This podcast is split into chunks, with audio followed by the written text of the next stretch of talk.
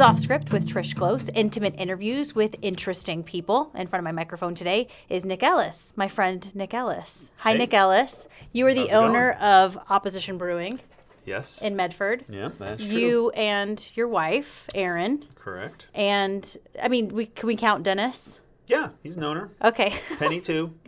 and Penny, exactly. All right, we're going to talk a lot about beer, Okay. and specifically Perfect. opposition. All right. Um, but first, uh, like I always like to start off with, where are you from originally? Um, well, I was born in Southern California, Glendale, uh, to be specific. Didn't spend a lot of time there. Don't remember it super well. Obviously, I was an infant. Um, That is a fantastic story. First of all, I'm just kidding. Yeah. Um, uh, spent a, another very brief time in uh, Orange County, and then moved to Sacramento when I was two. So really, I you know, where I'm where, where I'm from is is more like Sacramento. Sacramento. Yeah. Yeah. Do you call it Sacktown?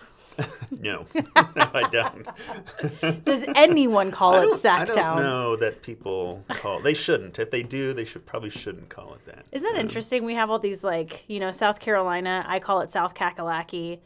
Portland. Everybody's like, "Are you going to P Town or PDX?" Right. right. No, I've you know I never I've never heard. Medi Any, you know I think I've heard that term before, but I personally have never referred to it as Sacktown. Well, that's because you're smart. You're a smart, Yeah, intelligent maybe. person.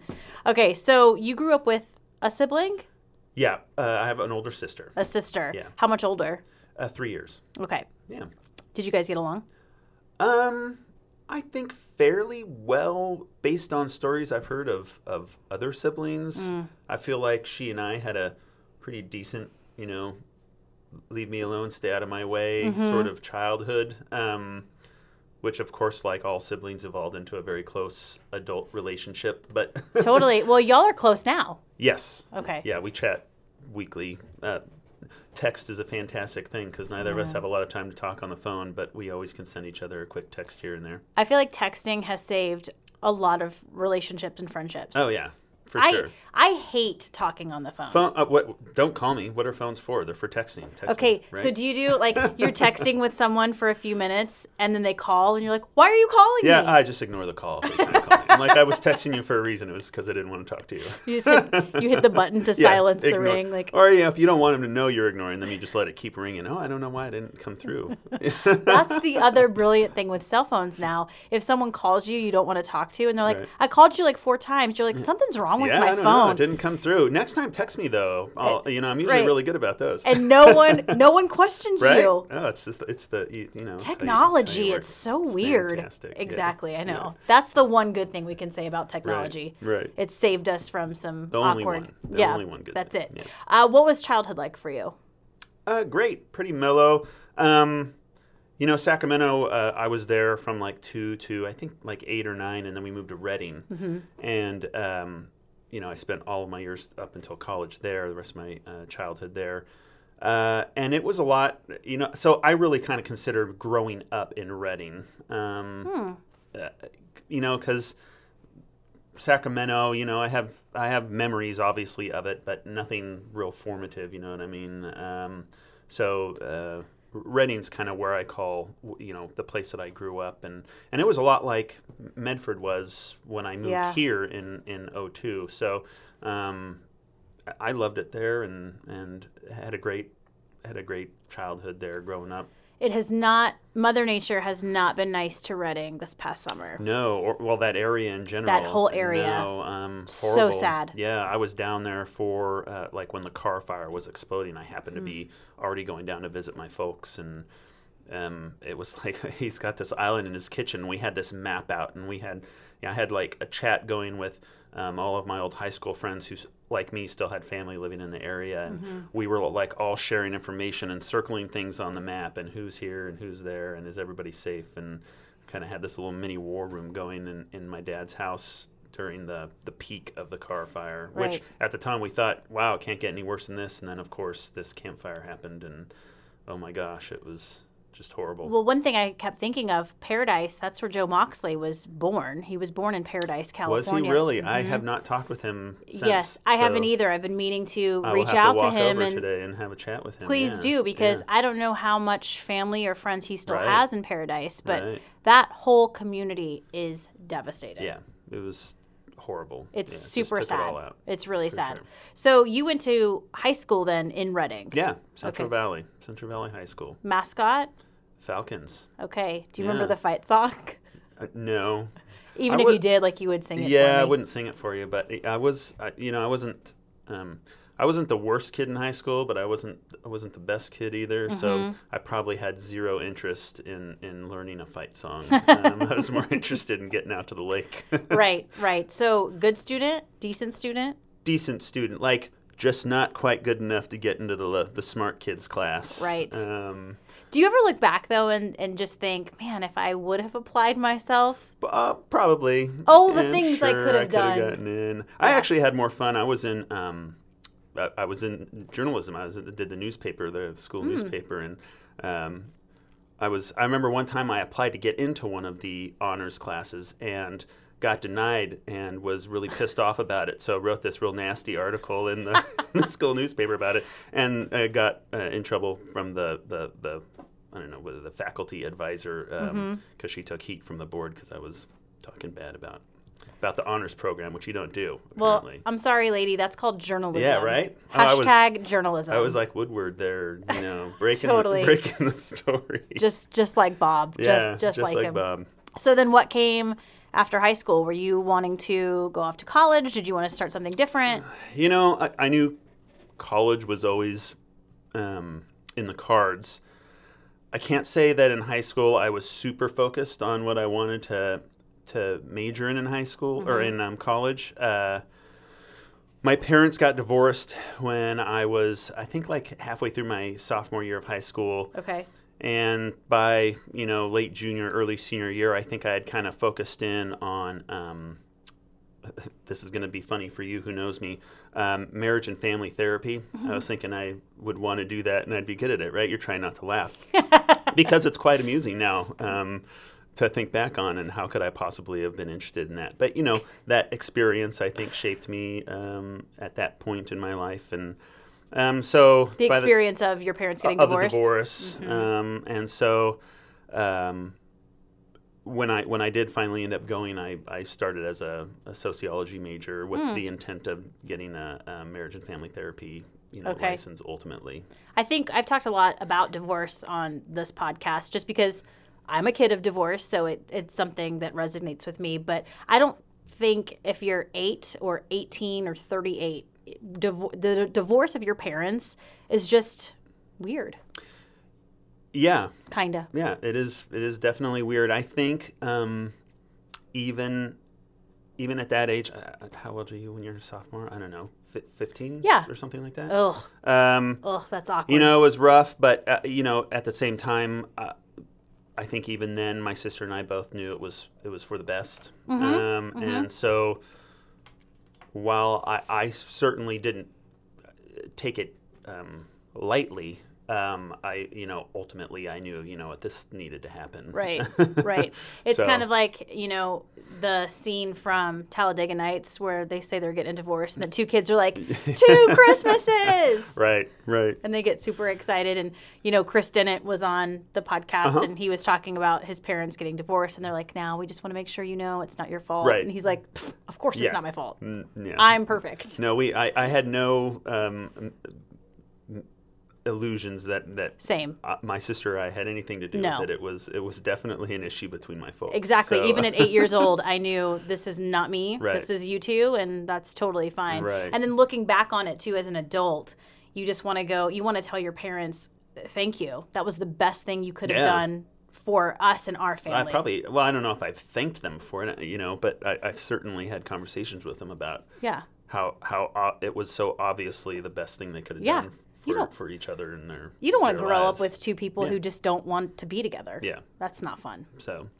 Anywho, so yeah. Anyway, were so that you were in happened, and and and so I decided to go off, and um, well, I ended up staying at home uh, for a couple of reasons. Um, for about a year and a half at the junior college, getting um, uh, you know the GEs out of the way. Mm-hmm. Right. Finances, obviously, I think a lot of kids probably.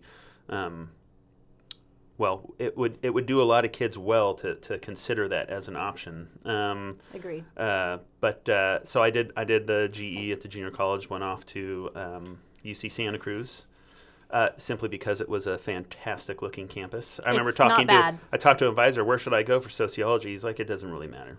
Go someplace that you think is cool. I'm like, all right, that's rad. So UC Santa Cruz, not a bad place to Um, no, not a bad place. I scored this this rad dorm room as a as a junior transfer coming in, um, like on the corner of the building with windows on all the the corners, overlooking the ocean. Um, my roommate and I hated each other, so he hooked Mm-hmm. up with some gal and moved out like midway through the term. Sweet. Me, being the industrious individual I am, disassembled all of his furniture, stashed it underneath my bed. So I had this like giant pad, and we all would hang out in. This little bachelor pad. That's right. It was my little my little college bachelor pad. Awesome. Um, and did did sociology for a while until I realized that was stupid. Mm-hmm. Um, got got uh, advised to switch over to psychology, which is you know not a whole lot different from sociology, and ended up graduating with a degree in um, psychology. Now, when you graduated, was it like, okay, now what? Um, no, because uh, I had already established myself uh, with with an outreach program, outreach center at the university. Had a good job. They hired me on after school. I, you know, by the time I graduated with a degree in psychology, I knew this is going to be a pointless degree for me. I'm not. This is- Really? I'm not. There's no way I'm using this. Um, it's just something to put on my application when I start applying for jobs. Okay. Um, so you know, it wasn't like I was disappointed. Oh, I'm not going to be a psychologist. Well, plus I knew, and you know me, I can't, I couldn't sit and listen to people tell me about their problems and actually try and help them with those problems. Right. I, I don't have the personality for it, and for, unfortunately, I didn't l- learn that until I was already graduating Right. and it was too late to go back um, and start over again. So um, I got hired on by the university uh, and ran an outreach program uh, for UC Santa Cruz for a couple years. Awesome. Um, you met Erin at UC yeah, Santa Cruz. that's actually the only uh, uh, beneficial thing, other than being able to list it on a resume, that came out of my psychology degree. Because uh, my wife too is was was a uh, psych major. So oh, really? Uh, we You're ended up- both psych majors. yeah, I didn't know that. both psych majors, both not doing anything in psychology. That's yeah. fantastic. You know, it'd be funny to do a poll on all undergrad psych majors Mm-hmm. ever in the history of undergrad psych majors and see what percentage of them are actually doing something in psychology. yeah. My guess is it's probably pretty small. I would I would agree with you there. So, what brought you guys up to Southern Oregon then? Um, so I was working for the university down there, Mm-hmm. um, and uh, Erin at the time was managing the apartment complex we lived in because she had graduated too. Um, and I remember, so everything, our apartment, my job, and the grocery store were really within sort of a square mile of each other. Fantastic. Very close, you know, it's Santa Cruz. Right. And I was at work, uh, five o'clock, called Erin. I said, funny, um, as I'm in the beer industry now, I was like, hey, I'm out of beer at home. I got to go to the store. So, so I'm going to drive over there real quick before I come home, and then, um, you know, we'll start dinner. So uh, I got my car, and it took me, um, I think it was like 45 minutes or an hour to get the less than one mile it was to the Safeway to get the beer. I came home. I don't know how long it long it took me to get home. Then at that point, probably another forty five minutes. Um, I, I basically could have walked the whole thing in less than half the Right. time. And this is based on just the traffic. the traffic, you know, it's it's it's Bay Area, you know, Right. commute traffic. Um, So uh, I got home and I was like, I'm out. I'm done. We're out of here. I can't handle this anymore. You know, because I'm I hate traffic. Uh, I'm spoiled here now. You know, I know. Uh, and you're just a wee bit impatient. Oh, just a little bit, Just a right? teeny I think tiny so. bit. So um, that happened, and and I started looking for work. I think probably that evening, um, Really? and I started looking from Redding north. Uh, Okay. I i i initially we had wanted to get up to Washington. Um, my in-laws own Mm-hmm. some property up there. We loved the the Port Orchard, um, Bremerton Port Orchard area. And so I started looking for work up there, and because I was working for a university already, I was looking in the um, college university sector. yeah. uh, You know, up there, and you know, between Redding and and Eugene, there's not a lot going on in that in that sector of work to begin with. So um, as it happened, I, I stumbled upon an opening at Southern Oregon University, applied for it, and, and got it. And we were moving up this way um, Nice. within probably six months or so. Yeah, when remember. was that? What year was that? So we moved up here in October of 02.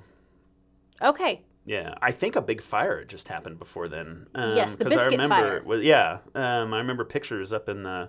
I, I my job was in the um, uh, an admin assistant for the the university president at the time, Mm-hmm. uh, Dr. Zinser, and I remember she had these pictures up in her in her office with like the the hills across the highway from Ashland like on fire. It was Yep. nuts. Was Yeah. I actually had graduated June of 2002 or May of 2002. That same, obviously, it's the same year. It's Right. 2002. 02, right. Um, got the job here in June, and that summer was my initiation Oh, wow. into the broadcast television Nice. world because Exciting. I, yeah, it was crazy. I mean, I was literally on a fire every single day starting at the end of July. Yeah. Every single day I was That on was a a fire crazy scene. year, I hear. Mm-hmm. Yeah. So, Not as crazy as obviously we've seen this no, year. nothing like It's been kind of nuts. But yeah, that was the that was the lovely biscuit fire. yeah. One of the largest in state history at that time. So Oh, wow. so yeah, we both moved here in 2002. Yeah, it was a great year, right? How long were you at SOU? Uh, over a decade. Um, Wow. yeah, I didn't realize it was that. yeah. Uh, I think it was officially um, uh, uh, uh, just oh, just over a decade. Um, towards the end there, um, you know, because the economy was just um, horrible uh, Mm-hmm. towards the end, and um, I had already survived a number of, of layoffs. I had jumped around in the university. I wasn't in the president's office the entire time. I had sort of jumped around. Um, ultimately, I ended up over in student affairs and uh, my position there was um, finally eliminated without something else for me to jump into.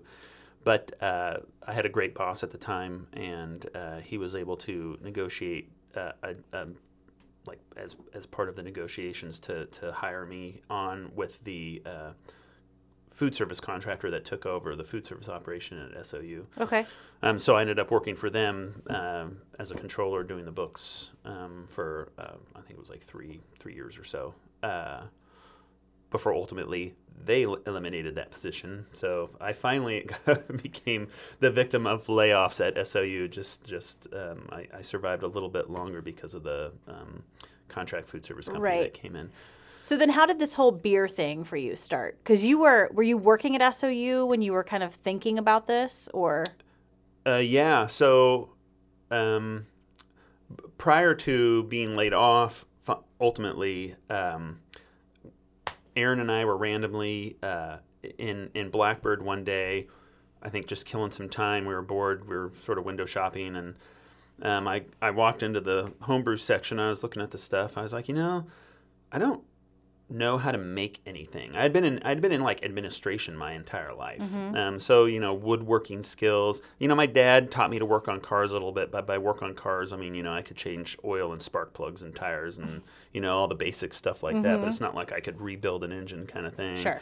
Um, no no real craft ability. uh, You know can't make furniture. Don't have any woodworking skills. You know so I was like I don't know how to make anything, right? I, I should learn how to make something so that I can pr- have something to produce. I, you know, I know how to produce something. Yeah.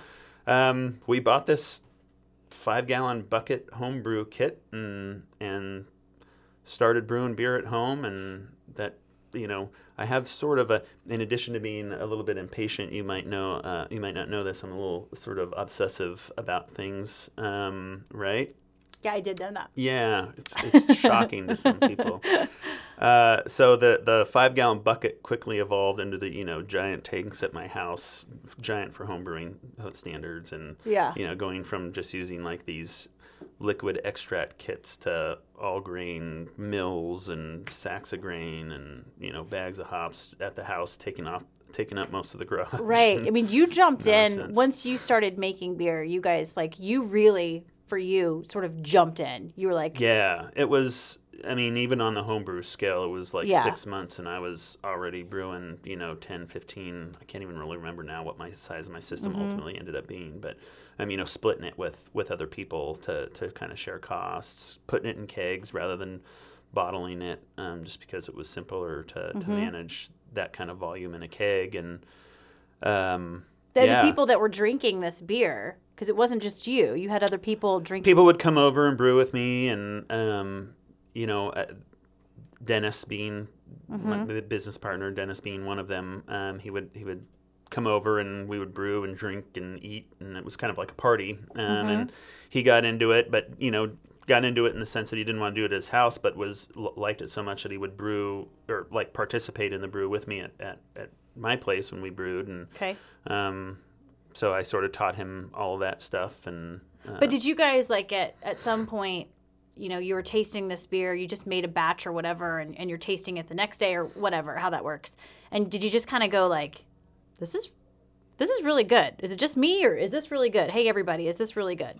Um, no, I- you know, I don't know that that happened. I think what I think what happened was, um, uh, you know, um, I got I got the my layoff ultimate layoff notice, and it was fortunate because it was sort of a long. It was like, hey, in six months, or we're not going to renew this position in the in you know the next six months, or may, it may, maybe have even been a year. Um, Thinking back.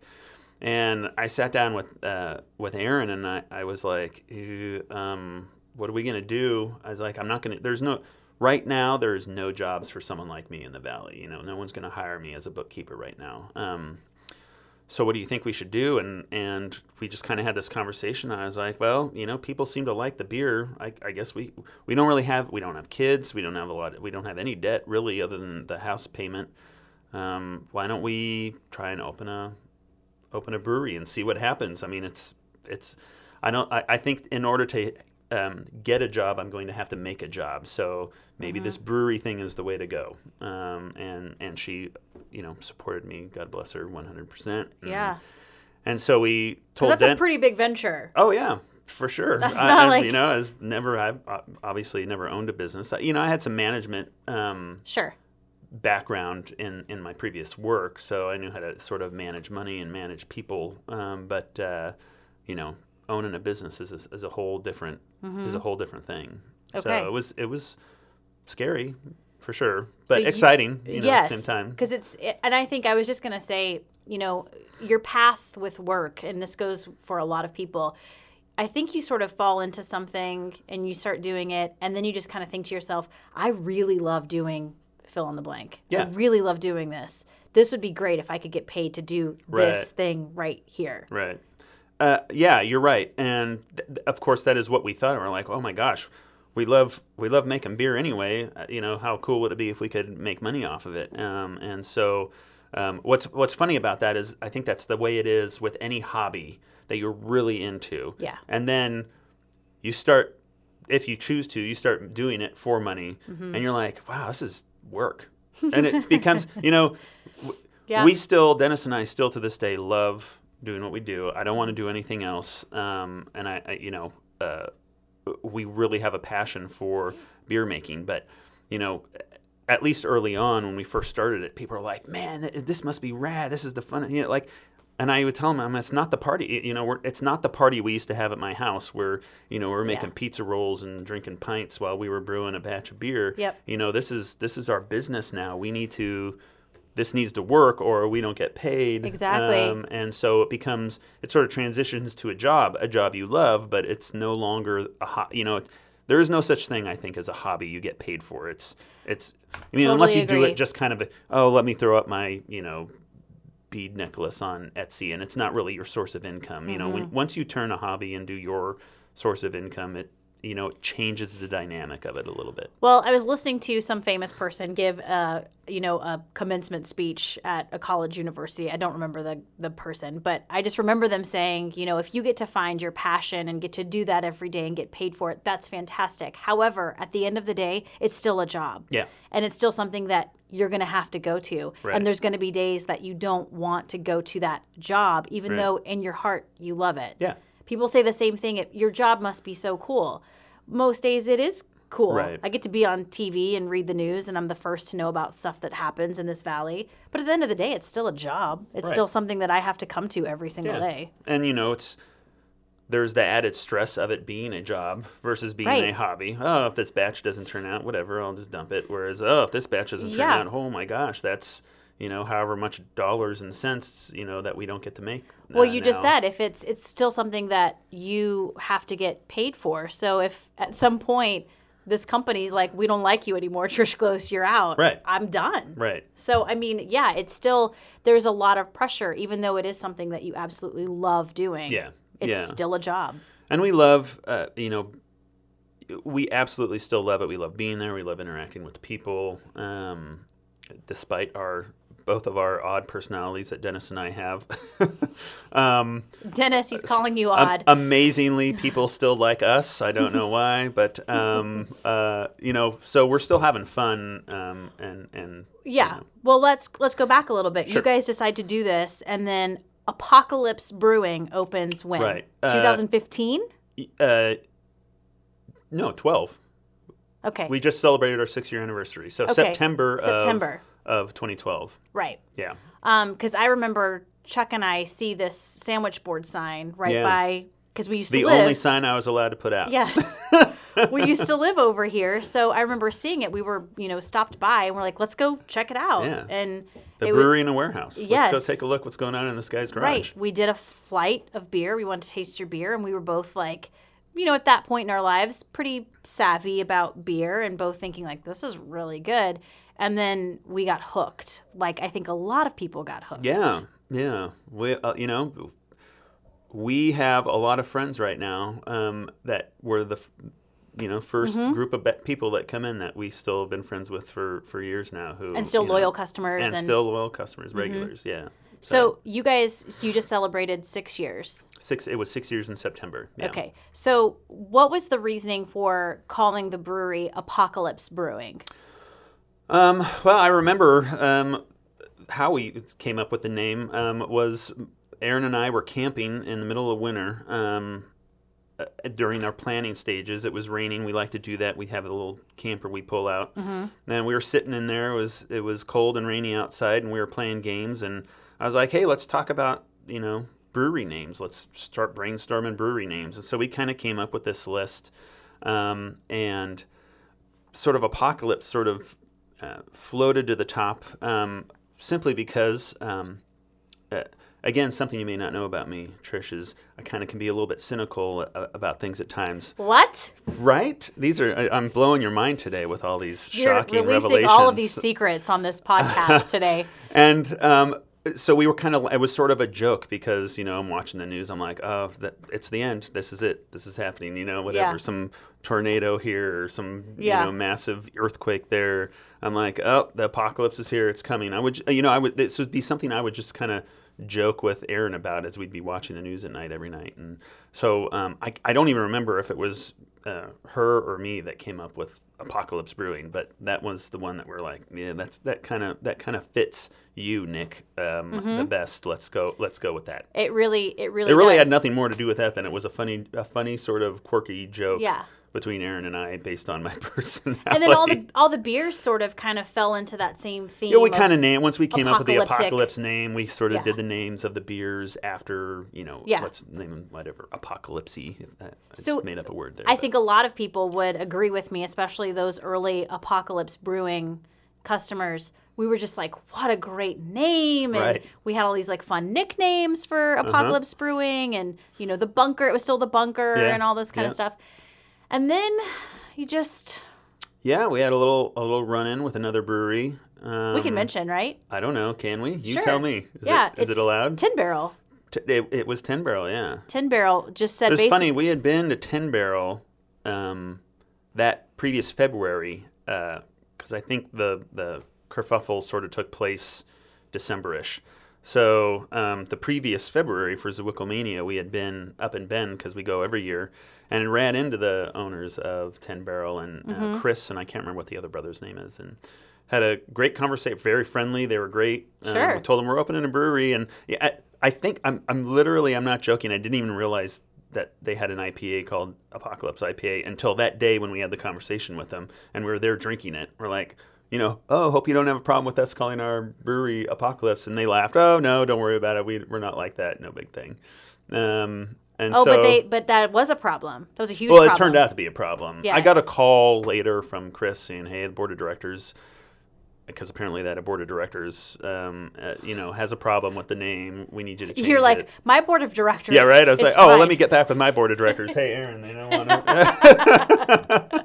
so, so um, yeah, uh, they they took issue with it. We believed there to be enough um, market saturation with the use of that name in both beer and wine, which are generally sort of lumped together when it comes to um, naming rights and copyright issues and things like that. Uh, you know, you could at at that time you could do a search on Google for apocalypse beer or apocalypse wine and find just a, a ton of different beers and wines with using that terminology. Okay. So we felt we had a case to fight against them, you know, to keep the name. And uh, so we, we, you know, we hired an attorney and sort Yeah. of did the back and forth thing for a little bit. And finally, I realized um, there's no way we can afford, even though we believe to be um, uh, okay using this name, um, whether or not we're right, we can't win because we can't afford to win. So uh, ultimately, I made the call. If it if I left it up, I think to the others, we would just have fought until we were broke. But I was like, you know what, we can't we can't let the brewery go just over a, a fight with another brewery. So um, we uh, um, we decided to change the name and. Do you think that was fair of them? Um, you know, I don't know. I guess I could see. Well, if it had just been Ten Barrel, I can see where they were coming from as a small brewery trying to protect their naming rights. Um, I, I don't bel oh, I don't believe it was fair because I believe there was so much market saturation that there was a lot of apocalypse stuff out there. So why are they coming after me and not any Everybody of these other people that have? Um, ultimately, what it likely was was part of the negotiation process. This is just speculation um, between them and Anheuser Busch during the buyout process because they announced not too long after sort of we settled that they were you know had sold to Anheuser Busch and were becoming part of that that uh, multinational, um, and so it, it likely was just a loose end that Anheuser Busch was all tie that up. Um, Totally, because they're now owned by Anheuser Busch. Correct, correct. They are part of the Anheuser Busch. And I think for Company. and this is just me as first of all your friend and a at that time, you know, and still to this day a very loyal customer to Apocalypse and Opposition Brewing. A lot of us were super mad. Oh yeah, a lot of people were pissed. Super mad. and they were pissed at me for saying, you know what, we're just gonna we're gonna go ahead and change our name because Yeah. again, you know, I, I guess that's kind of one of the things I like about our our sort of demographic. You know, we're all very respectful, um, good people, but you know, we're a little feisty. You know, we don't like to be pushed around, Right. and that was being that was being pushed around. uh, You know, and so I mean to the um, point where I, you know, and I, I just I, I won't drink I won't drink 10 barrel beer. yeah, yeah. I just won't because I just feel like for me that's that's the little thing that I can do Right. because it irritated me so much at the time. I was just like this is so not fair. And it happened to a lot of other breweries across the country. Right. Um, you know, I, I I have heard that that it is not uncommon for large. Um, I'm trying to be very uh, You don't have to. legal legally. Uh, I have heard that it's not uncommon for much larger companies Mm-hmm. to sort of do that to smaller companies, and what's it's sort of one of the um, uh, unfortunate aspects of the legal system Yeah. is that you don't have to be right; you just have to be able to outspend your opponent. Um, so when it comes to things like copyright um, issues or trademark issues. Um, whether or not you have a legitimate case doesn't necessarily matter. Um, it's whether or not you can afford to argue that case in front of a Sure. judge. So um, if you're small um, and have no money, which we had no money, because it had all gone very recently into opening the business in the first place. Exactly. Um, we could not sustain a legal battle with, with you know, because, you know, I don't know. I don't know who was paying the bill at that time, Ten Barrel or Anheuser Busch, but Mm-hmm. I'm sure either one of them had you know millions of dollars. And to, they weren't to gonna stop. outspend me, and they would have just yeah they yeah, would just they weren't spend me stop. yeah. And I think a lot of people too at the time when Anheuser Busch bought them, it you know, for those true microbrew people, it was just this idea of like sellouts. Right. What a bunch of sellouts. You know, I'm. I, ha- I had that same Mm-hmm. opinion at the time, um, and I think I think it's a legitimate sort of gripe to have. But um, and and Chris Dennett and I have had this conversation many a times. You know, the the American dream is to start a business and make a ton of money, right, and retire early. And so, you know, um, I, I don't know how Ten Barrel went about it to, to set themselves up to be purchased by Anheuser Busch. There may be some backstory there, Mm-hmm. but um, if if a little guy starts a great business and gets offered, you know, 10, 20, 30, however many millions of dollars by some larger company and chooses to sell that and and take that money to the bank, you know, how can you begrudge them doing that? You can't. You know, that's a that's a business decision. Um, Because as I just say said that, the idea of that happening to you, Right. I would be like, "Oh my gosh, congratulations. Right. That's so amazing. I'm so happy for you." Yeah. So, I guess it's just because they were picking on my friends. Yeah, right, right. Yeah, and, and it made us mad too. But um, so you know, so uh, you know, the whole um, uh, multinational buyouts of these of these smaller craft companies is is a very interesting debate in the in the craft Right. beer industry. Um, you know, how does that impact the industry? And and I think more than anything, um, it doesn't necessarily have to. It can. Mm-hmm. But it doesn't have to impact the beer of the of the company that is Exactly. being purchased. Right. It is possible. Um, in, in theory, for a very large multinational to buy a smaller ish, uh, you know, 10 Barrel wasn't particularly small, I don't think at the time, but s- small compared to, Mm-hmm. to Budweiser, right? Um, it is possible for a large company to buy a small brewery like that and the beer to remain just as, as, As good great. as everyone remembered it. Um, I think where the, where it, of course it is possible that it doesn't, right? I think where the bigger issue comes is how does the multinational then use that to leverage marketing and and sort of a market manipulation to suggest that um, you know these these quote unquote small breweries are, are actually independent small breweries not owned by you know a major corporation. Y- You, know, you look on any of the um, labels of these smaller breweries that have been purchased, you won't find the, mul- the whichever multinational it is, because Anheuser Busch isn't the only one to do it. Right. You will not find anywhere on those labels anything that says, uh, you know, owned owned by or subsidiary of, you know, Miller Coors, Anheuser Busch, whoever it may be. So you know they're really trying to sort of um, uh, get get a hold on the craft beer market um, with with you know what some might consider some subterfuge there because Yeah. um, And again, I agree with you. It's especially in this world where we're, tend to be super negative. You know, at the end of the day, if it's again, if it happened to you, I would be so incredibly happy for my friends who made this amazing, successful Right. move in their career. right. So, whatever. Good luck. We have no plans to do that, by the way. So Right. we're we're just happy as clams running the running the shop the way we want to run it. Do you So- want my people to call the people over at Anheuser Busch? Yeah, well, you know, if I got a knock on the door and they had a bunch of bunch of suitcases of cash, you know, you You're never, not gonna slam You the- never know. I'm not Yeah. going to put myself uh, uh, in a position to automatically say no. But we have no plans of doing that. We're quite content operating our, our tiny little I like business it. over there out of the garage. Well, we're going to wrap up a little bit, but uh, if you are listening, go see uh, Nick and Erin and Dennis and, and Penny and all of the regulars at Opposition Brewing on um, uh, Rossanley. Yeah, just down the street from you. Yep. And it's behind the, uh, you'll see the Human Bean coffee stand, and you guys are right back there. Yeah, you got to pull in. You got to you got to pretend you're getting a. Co- we tell people who don't know how to get there, pull in like you're getting a cup of coffee because we're sort of hidden. We're hidden yep. behind the coffee shack. Um, it's And it's fantastic beer.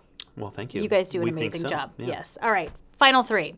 Best right. advice you've ever been given, Nick Ellis. Best advice. Um, I gotta say it was from my father. I think like most best advices are. Mm-hmm. Um, and he told me, uh, um, uh, particularly around the time I was starting this business, don't be afraid to take risk.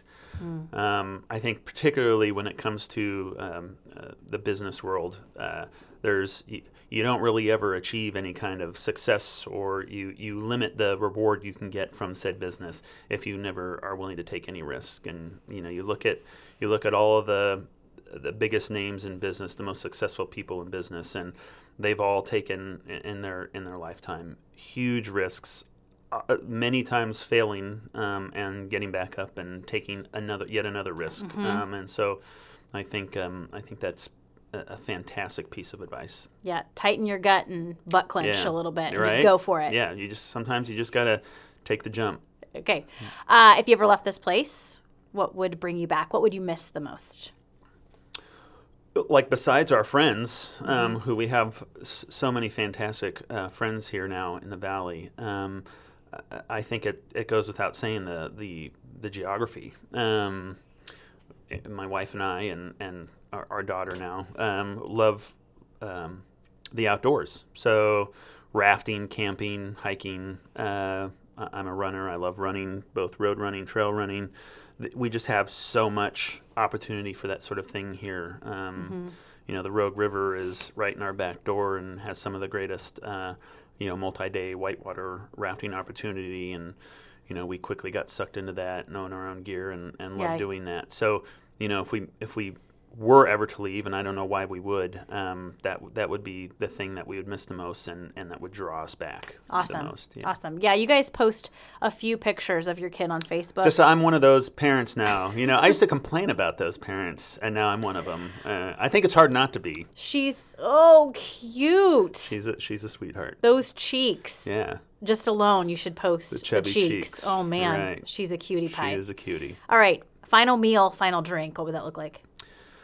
Um, you know, I, I thought about this. Um, Of course you did, based on your other podcasts. you and I are big foodies. and yeah, We've cooked together in the kitchen before. We share recipes Right. sometimes. Yes. Like you and I are definite foodies, so I knew you'd like this question. Um, so so I think it depends on the time of day that my last meal occurs. All day. All day. So um, uh, well, that's yeah. So I think I would start in the morning um, with shrimp and grits, but not any shrimp and grits, Trish. Mm-hmm. Your shrimp and grits. Because Those no South Carolina one grits. to the world out there, no one makes shrimp and grits better than this person right here. Why, here. thank you, sir. Best sir. on the planet. Man. Um, Thank uh, you. You got to pair that with some champagne because it's morning and it's breakfast, and that's what you drink. Mm-hmm. Agreed. Um, so shrimp and grits and some champagne, I think, for breakfast. Lunch is a, a little bit of a harder one. I think a nice, you know, like a really good juicy burger, Mm. some sweet potato fries, and um, you know, a, a, rad beer. You know, um, there's so many out there. I don't know. I, you know, I don't have like a favorite beer because there's like a thousand of them that I, I just know. can drink no matter what. So, um, a really good beer um, and and a burger, I think, for lunch. And for dinner, it's probably got to be uh, um, some sort of Italian, um, like a like man Okay. um, uh, risotto. Probably something with risotto. I love Uh-huh. risotto. You can never get risotto in restaurants, so um, whenever I get the chance to have it, um, I do. Um, you know, with the manicotti and of course uh, red wine, because yes. you know I make make beer but uh, drink wine most of the time. So, Yes. um, You're a big red wine fan. yeah. So I think I think that would What a that day. would be, that would be a good day. I, I try and make all my weekends like that actually. Same right? here. Right. Uh, you never the food know. might change, but you know, champagne, beer, wine. You know, you you got the trifecta there, and I agree. You know, someone, I think Chuck and I were talking, it was a Tuesday night and we're cooking up filet and, right. you know, some, you know, nice whatever vegetable and opening a great bottle of wine. And we both looked at each other like, why not? Yeah, we have the we have access to it here in the in the Rogue Valley, so you might as well take advantage of it. I agree. Yeah, All for sure. Nick Ellis. If you're listening to this podcast on iTunes and you like it, please subscribe, rate, and review. It helps other people find us. We're also on Google Play. And you can check out the video portion of this podcast at ktvl.com. Just click on features and then off script. My friend, Nick Ellis, thank you so much. Thank you, Trish.